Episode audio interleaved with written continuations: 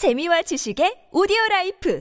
팟빵 안녕하세요. 군사돋보기입니다. 아무래도 당장 인도네시아와 KF-21 보라매 전투기의 공동개발 계약을 파기하고 다른 파트너를 알아봐야만 할 것 같습니다. 역시 그동안 우리가 개발한 KF-21 보라매 전투기의 기술을 인도네시아가 먹튀하려는 것 같다는 의심이 정확했다는 빼도 박도 못할 증거가 공개되었는데요. 인도네시아가 마치 KF-21을 그대로 베낀 듯한 자국산 4.5세대 짝퉁 KF-21 전투기를 자체 개발하고 있다고 발표하며 그 mock-up 형상을 공개한 것입니다. 최근 KF-21 전투기의 공동개발국이라면서 분담금을 계속 내지 않고 있다가 46개월이라는 긴 시간이 지난 이후 아주 약간의 분담금인 94억 원을 납부한 바 있는데요. 이렇게 분담금은 최소로 내면서 최근 인도네시아가 보여주는 태도는 이렇게 개발한 우리의 KF-21 전투기 핵심 기술을 그대로 가져가겠다는 것이나 다름없어 보이는 상황입니다. 인도네시아가 개발하고 있다는 I-22 시카탄 전투기의 얼마나 많은 부분이 KF-21 전투기를 빼다 박았는지 들으시면 깜짝 놀라실 겁니다. 최근 인도네시아가 우리의 KF-21 기술을 절취해 개발하고 있는 것으로 크게 의심되는 I-22 시카탄 전투기에 둘러싼 진실과 KF-21의 개발에 있어 인도네시아에게 앞으로 어떻게 대처해야 할지 생각해 보겠습니다. 전문가는 아니지만 해당 분야의 정보를 조사 정리했습니다. 본의 아니게 틀린 부분이 있을 수 있다는 점 양해해 주시면 감사하겠습니다. 인도네시아 정부는 지난 2016년 1월 우리나라의 카이와 KF-21 블록원 공동 개발 계약을 체결함에 따라 2028년까지 소요되는 전체 체계 개발 비용 8조 8천억 원 중 1조 7천억 원의 분담금을 내기로 했습니다. 이 대가로 인도네시아는 KF-21 시제기 한 대를 우리의 KAI로부터 제공받고 50여 대 IFX 전투기를 인도네시아 자국 내에서 현지 생산하기로 합의했는데요. 물론 여기서 인도네시아는 개발비의 일부를 낼 뿐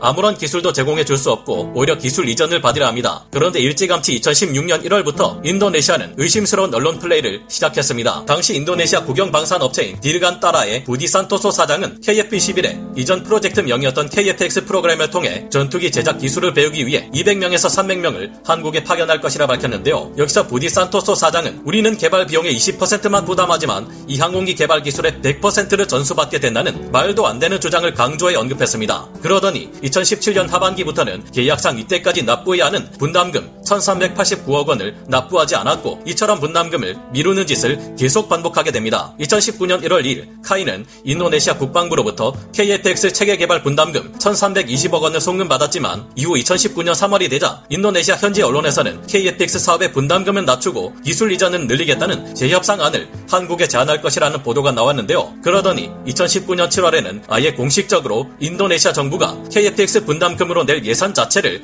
편성하지 않았다고 밝히는 간큰 행보를 보입니다. 그러면서 2022년 2월 10일 인도네시아는 프라보 수비안토 인도네시아 국방장관이 직접 프랑스를 방문해 대당 가격이 KF-21과는 비교할 수 없을 정도로 비싼 나팔 전투기 42기를 총 81억 달러, 하나 11조 4,291억 원이라는 엄청난 거금에 공식적으로 도입하는 계약을 체결해 우리나라를 당혹스럽게 하기도 했습니다. 분담금 낼 돈은 없다더니 뒤로는 KF-21보다 훨씬 비싼 전투기를 무려 11조 4천억 원이 넘는 돈을 주고 계약하는 이 같은 행보는 너희들이 분담금을 낮춰주고 기술 이전을 더 많이 해주지 않을 경우 우리는 다른 조건을 알아볼 수 있다. 그러니 한국은 우리 요구를 들어주는 것이 좋을 것이다. 라는 압박으로 해석되기 시작했습니다. 이 외에도 인도네시아에서는 2020년 7월 오스트리아의 중고 유로파이터 전투기 인수를 타진했다는 소식이 나왔는데요. 이 외에도 2022년 2월 11일에는 값비싼 F-15 전투기의 최신형 F-15EX 이글2의 구매를 알아보는 등 우리 입장에서는 그야말로 피가 거꾸로 돌 만한 행보를 인도네시아는 계속 보여왔습니다. 게다가 2022년 10월에는 아예 카타르 공군의 미라지 2005 전투기 12대를 중고로 구매했습니다. 사유는 라팔 전투기의 훈련을 위해서라고 하는데요. 2021년 11월 인도네시아는 우리 정부와 사업비 분담 비율과 기간은 기존 계약대로 유지하지만 남아있는 분담금의 30%인 약 4,800억 원을 현금이 아닌 팜유와 같은 현물로 납부하기로 합의하기도 했습니다.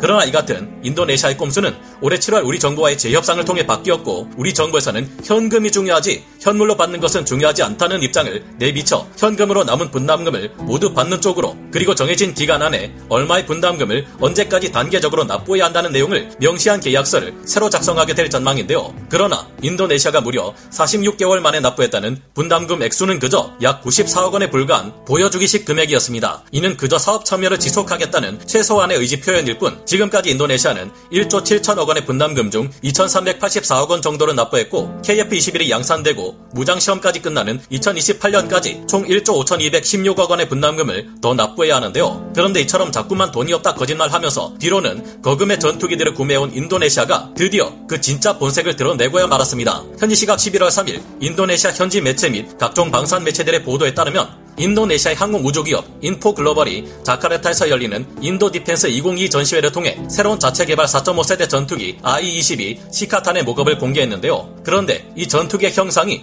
우리나라와 인도네시아가 공동 개발하는 KFX 프로젝트를 통해 나온 KF-21 보라매 전투기의 형상을 너무 많이 닮아 있다는 것을 한눈에 보기에도 알 수 있습니다. 세미 스텔스 형상으로 설계된 전체적인 외형이나 스텔스 성능을 강화한 듯한 기수의 형태, KF-21의 엔진과 같은 F414 계열 엔진이 똑같이 쌍발로 적용된다는 것까지 말 그대로 베껴 만든 짝퉁 KF-21이나 다름없는데요. 유일한 차이점은 I-22 시카탄의 경우 KF-21과는 달리 기수 뒷부분의 양옆에 보조 날개인 canard익을 두어 비행 성능을 향상시키려 한 것입니다만 이 외에는 KF-21과 비슷한 점이 너무 많습니다. 게다가 공개된 바에 따르면 이 같은 canard익이 있는 형태 외에 canard익이 없는 형태의 설계안도 있다고 합니다. 그동안 인도네시아는 분담금 납부는 어떻게 해서든 최소 단위로 납부하는 반면 100여 명의 기술진을 한국에 파견해 탐색 개발 단계부터 관련 기술을 배워오고 있는데요. 즉 이들을 통해 지금까지 배워간 전투기 제조 기술을 가지고 자국산 전투기를 개발하고 있다가 KF-21이 완성 단계에 이르거나 시제기 한 대가 인도되는 상황에 이를 경우 갑작스레 공동 개발 계약을 일방적으로 파기하고 우리 한국에게 피해를 입히게 될 것이 충분히 의심되는 상황입니다. 이렇게 될 경우 인도네시아 파견 기술진들이 KF-21 전투기 핵심 기술을 거의 대가 없이 훔쳐간 것이나 다름없게 되는데요. 이들이 KF-21을 통해 얻은 전투기 제조 기술을 I-22 시카탄 전투기에 적용시켰을 것으로 의심되는 이유는 인도네시아의 경우 이전까지만 해도 제트 전투기의 개발이나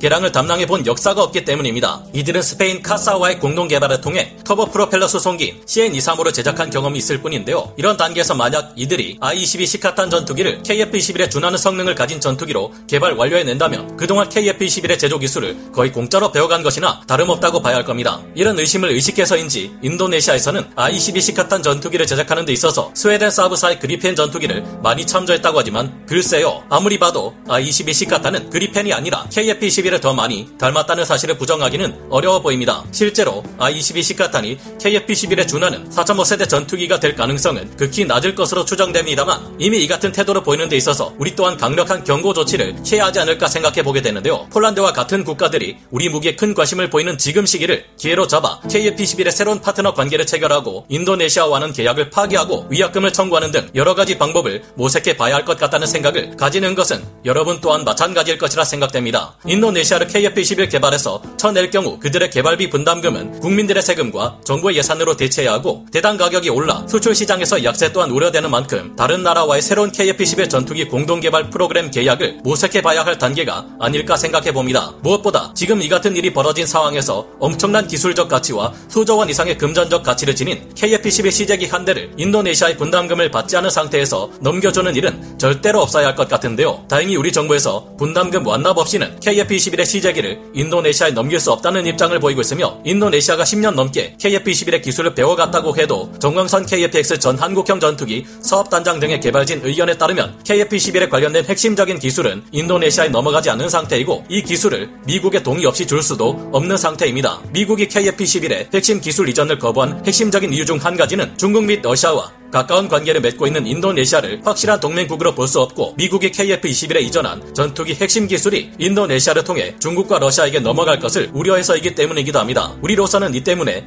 핵심 기술을 자체적으로 개발해야 했던 만큼 서운한 면이 있을 수 있겠지만 현재 진행 중인 우크라이나 침공 전쟁을 볼 때 중국과 러시아에게 기술이 유출될 것을 우려하는 미국의 태도도 이해할 수 없는 것만은 아닌 듯한데요. 하지만 우리는 독자적으로 KF-21 전투기의 핵심 기술을 개발해내는 기적을 이뤘고 여기서 미국과 나토 등 친밀한 관계인 폴란드가 KF-21의 새로운 공동 개발 파트너가 된다면 상황이 크게 달라질 수 있을 텐데요. 미국은 오히려 KF-21 보라매 전투기에 아직 이전해 주지 않았던 스텔스 전투기의 핵심 기술을 이전해 주려 할지도 모르고 이를 통해 우리는 더욱 빠르게 KF-21 블록 3 5세대 스텔스 전투기의 개발을 이룰 수도 있을 겁니다. 6세대 전투기 실전 배치를 앞두고 있는 지금 우리 또한 가능한 더 빨리 최강의 전투기 전력을 갖춰야 하는 상황이니 이런 것이 가능하다면 사양할 이유가 없다는 생각이 드는데 여러분의 생각은 어떠신가요? 오늘 군사 돋보기 여기서 마치고요. 다음 시간에 다시 돌아오겠습니다. 감사합니다. 영상을 재밌게 보셨다면 구독, 좋아요, 알림 설정 부탁드리겠습니다.